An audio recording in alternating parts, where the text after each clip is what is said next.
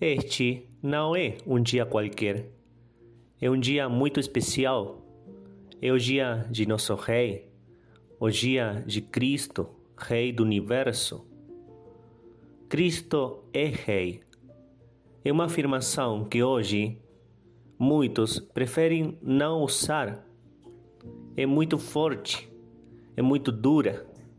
Alguns preferem dizer mestre, pastor, preferem apresentar a Cristo como irmão, como amigo, coisas verdadeiras, pero que não nos dizem tudo o que a expressão Cristo Rei nos fala, porque expressa realeza. Parece que muitos se envergonham de dar a testemunha de Cristo, desse Rei que está nos céus. É como se não quisessem reconhecer o reinado dele. Hoje, palavras diretas parecem ser fortes, muito fortes, e então já não se utilizam como a palavra herege. Prefere-se utilizar irmãos separados. E assim, alguém comentou que ao diabo teríamos que chamar de anjo, irmão separado também. Não tem que ser assim. E mais em relação a nosso rei, porque quem não reconhece a Cristo como seu rei, então está dizendo: Eu não quero que ele reine sobre mim, assim como falavam os judeus. Que Cristo é rei é um fato. É rei porque entre os homens tem que governar o mais perfeito e quem mais perfeito que Cristo, o homem mais inteligente que existiu na terra e que ao mesmo tempo era Deus?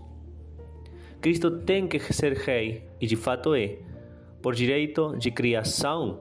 Assim, entre os homens também acontece que aquele que faz uma coisa é o dono dessa coisa.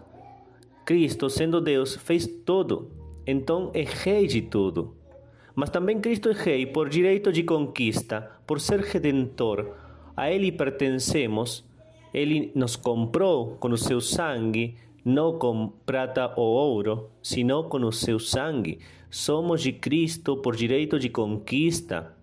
Mas sendo Ele rei e sabendo que Ele deve reinar, nós vemos em nosso mundo que Cristo de fato não reina. Muitos dos que se chamam católicos também excluem Cristo como rei. Eles não querem que Cristo reine e dizem que neste mundo, segundo o de João 18:36, não tem que reinar. E é uma coisa que está mal, terrivelmente mal, péssimo. Cristo é rei e também tem que reinar neste mundo. O que Cristo falou no Evangelho é que a origem do seu reino não é deste mundo, mas ele é rei e deve reinar. Mas Cristo não reina onde não tem graça. A graça de Deus é o terreno do reino de Cristo. Por isso, onde tem pecado, não tem Cristo. Cristo não reina, e se Cristo não reina, quem reina é outro o inimigo, Lucifer.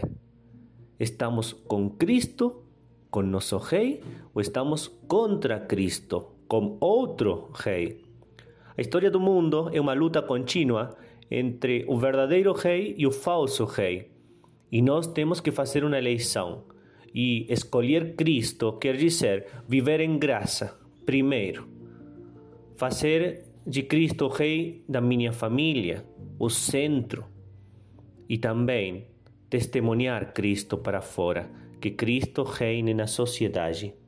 Temos que pedir uma e outra vez à Rainha, a Virgem Santíssima, que nos ajude a reconhecer ao nosso Rei. Cristo é Rei e tem que reinar. Vamos a pedir, então, a nossa Mãe que nos ajude a entender isso, a entender que Cristo é nosso Rei que aqui na terra ele também quer reinar e que, embora por momentos o seu reinado seja como uma coroa de espinhos, não deixa de ser reinado. Ele nunca deixará de ser rei.